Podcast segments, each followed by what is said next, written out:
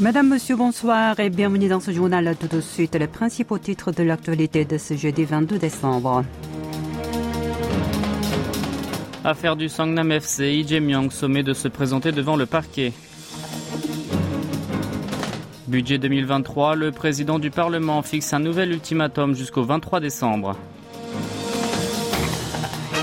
Le nouveau programme d'enseignement priorise le numérique. Et enfin, économie spatiale, la Corée du Sud ambitionne de devenir une puissance à l'horizon 2045.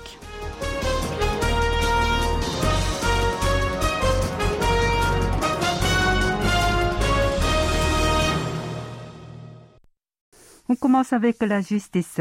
Comme on s'y attendait largement, le parquet a finalement convoqué le patron du Minju dans le cadre d'une enquête sur l'allégation liée à la contribution financière au club de football de Songnam.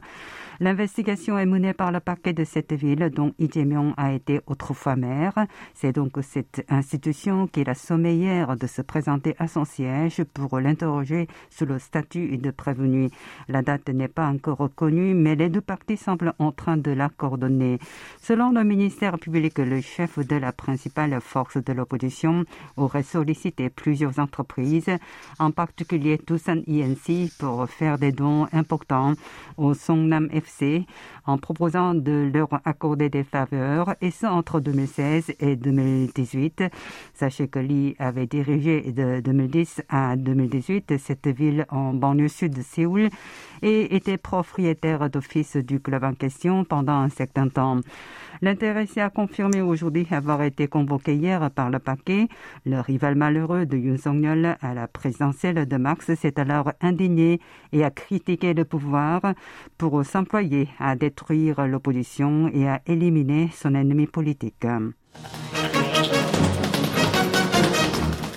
Sur le front sanitaire, le gouvernement doit dévaler demain sa nouvelle mesure concernant le port du masque en intérieur. Avant cela, ses représentants et ceux du Parti du pouvoir du peuple, le PPP, se sont retrouvés aujourd'hui pour la coordonner. À l'issue de leur concertation, le chef du comité politique de la formation présidentielle en a rendu public les contours lors d'un point de presse. Selon Sang Il-chung, les autorités sanitaires entendent lever bientôt cette obligation pour juste recommander de porter le masque, si bien sûr les conditions requises sont réunies. Cela dit, les établissements à haut risque de contamination comme les EHPAD, les hôpitaux ou encore les pharmacies ne seront pas concernés. Et d'après les experts en la matière, même si après l'application du nouveau protocole sanitaire, le nombre de contaminations progresse, le pays sera capable d'y faire face car il est doté de suffisamment de personnel et d'équipements nécessaires. Toujours selon le député, ces spécialistes estiment que la période d'isolement en cas d'infection au Covid-19 pourra elle aussi être réduite à trois jours contre une semaine actuellement. Côté bilan, l'espace de 24 heures, un total de 75 744 contaminations supplémentaires ont été recensées, 5 601 cas de plus que jeudi dernier. Nous passons à présent à la politique intérieure. C'est un nouvel ultimatum lancé par le président de l'Assemblée nationale. Kim Jin-pyo a martelé hier qu'il allait ouvrir demain à 14 heures la séance plénière pour soumettre au vote le projet de budget 2023. Si d'ici là, les deux camps parviennent à un accord, leur texte de compromis devra être adopté. Dans le cas contraire, le projet gouvernemental ou la proposition d'amendement du Minju, la principale force de l'opposition, le sera. De fait, cette loi de finances doit être euh, votée au plus tard le 2 décembre de chaque année. Pourtant, cette année, 20 jours après la date butoir, et n'est toujours pas actée. À ce stade, le parti du pouvoir du peuple, le PPP, la formation présidentielle et le Minju semblent avoir considérablement réduit leur divergence initiale, notamment sur le taux d'abaissement de l'impôt sur les sociétés. Mais cette fois, c'est l'exécutif, notamment le bureau présidentiel, qui n'est pas d'accord. L'occupant du perchoir exerce alors une pression sur celui-ci pour qu'il fasse lui aussi une concession.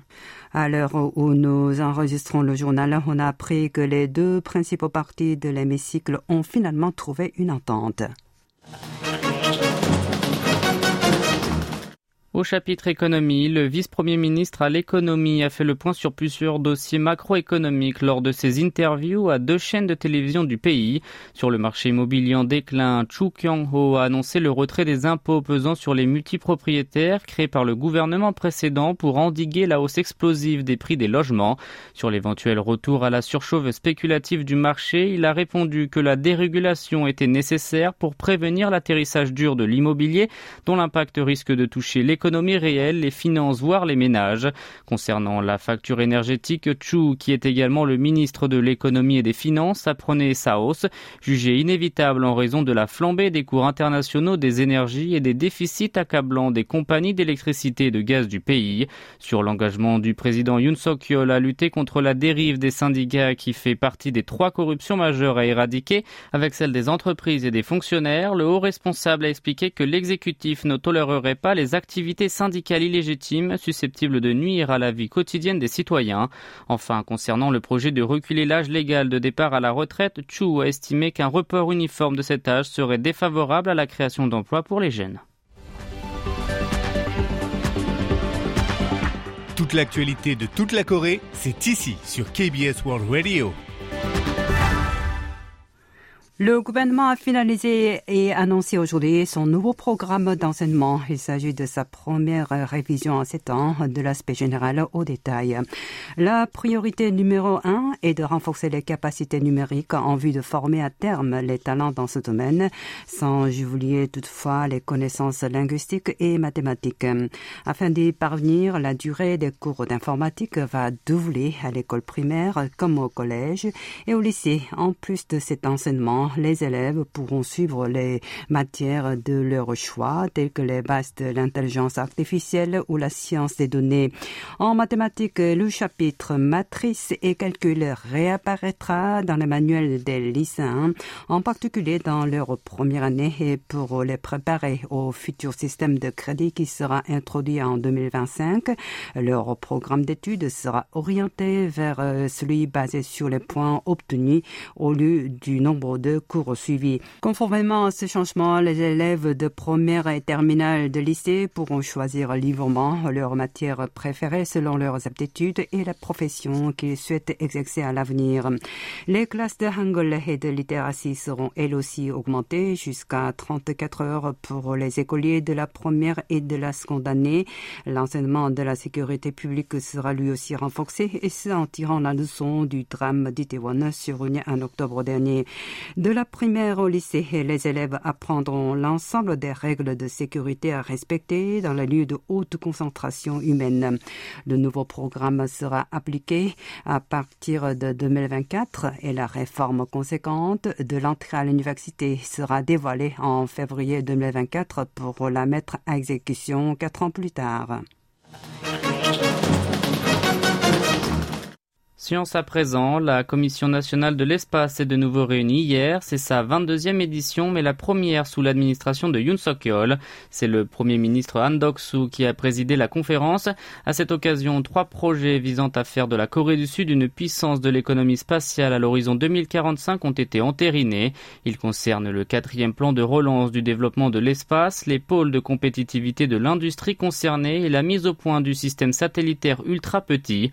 Concrètement, le plan de relance en question porte sur les objectifs à moyen et long terme et la feuille de route du développement national de l'espace.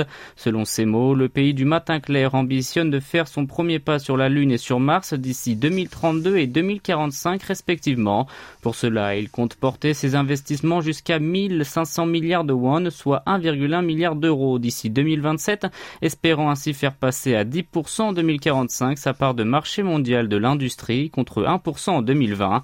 S'agissant des pôles de compétitivité, le gouvernement a désigné deux provinces, celles de Jola du Sud et de Gyeongsang du Sud, ainsi que la ville de Daejeon comme ceux de lanceurs de satellites et de recherche et de développement de talents, respectivement.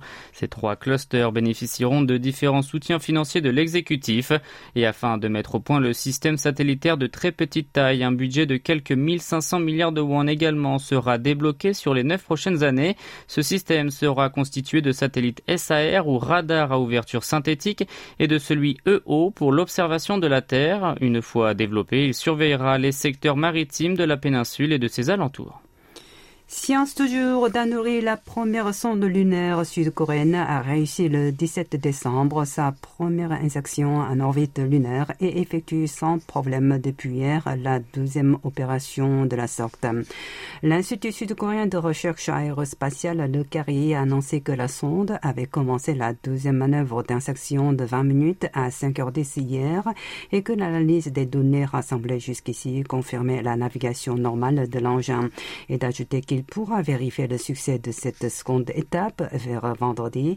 Danuri doit effectuer au total cinq manœuvres d'insertion pour se placer à 100 km d'altitude de la Lune. La troisième mission est prévue demain. La patinoire installée à la place de l'hôtel de ville de Séoul a rouvert après trois ans de fermeture due à la pandémie de Covid-19. Elle sera accessible jusqu'au 12 février 2023 et le prix d'entrée est toujours de 1000 won, soit 74 centimes depuis son ouverture en 2004. En glissant sur la patinoire de la place de Séoul couverte de neige, les grands comme les petits, armés de gants et de bonnets en laine, ne ressentent plus le froid. À l'instar de Byeon Jin, une séoulienne qui s'amuse sur le plateau de glace dans une belle atmosphère musicale. Chaque année, pas moins de 130 000 personnes visitaient cette patinoire qui a dû fermer ses portes en raison de la propagation du coronavirus il y a trois ans. Certains n'ont pas caché leur émotion de pouvoir refouler cette patinoire. Un autre habitant de Séoul, Shin Min Chol, s'est exprimé au micro de la KBS.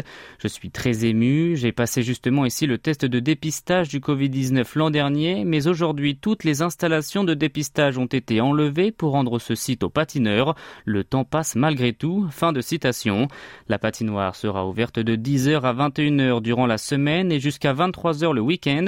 Le tarif de moins d'un euro comprend le droit d'entrée et la location d'une paire de patins à glace et d'un casque. Par ailleurs, cet hiver, la municipalité a doublé le nombre d'agents de sécurité et du personnel médical permanent sera sur place. Selon Hong Sang-soo, responsable des politiques sportives de Séoul, 700 personnes peuvent profiter de la patinoire en même temps pour une période d'une heure. Toutefois, en cas d'alerte aux particules fines, le site sera fermé.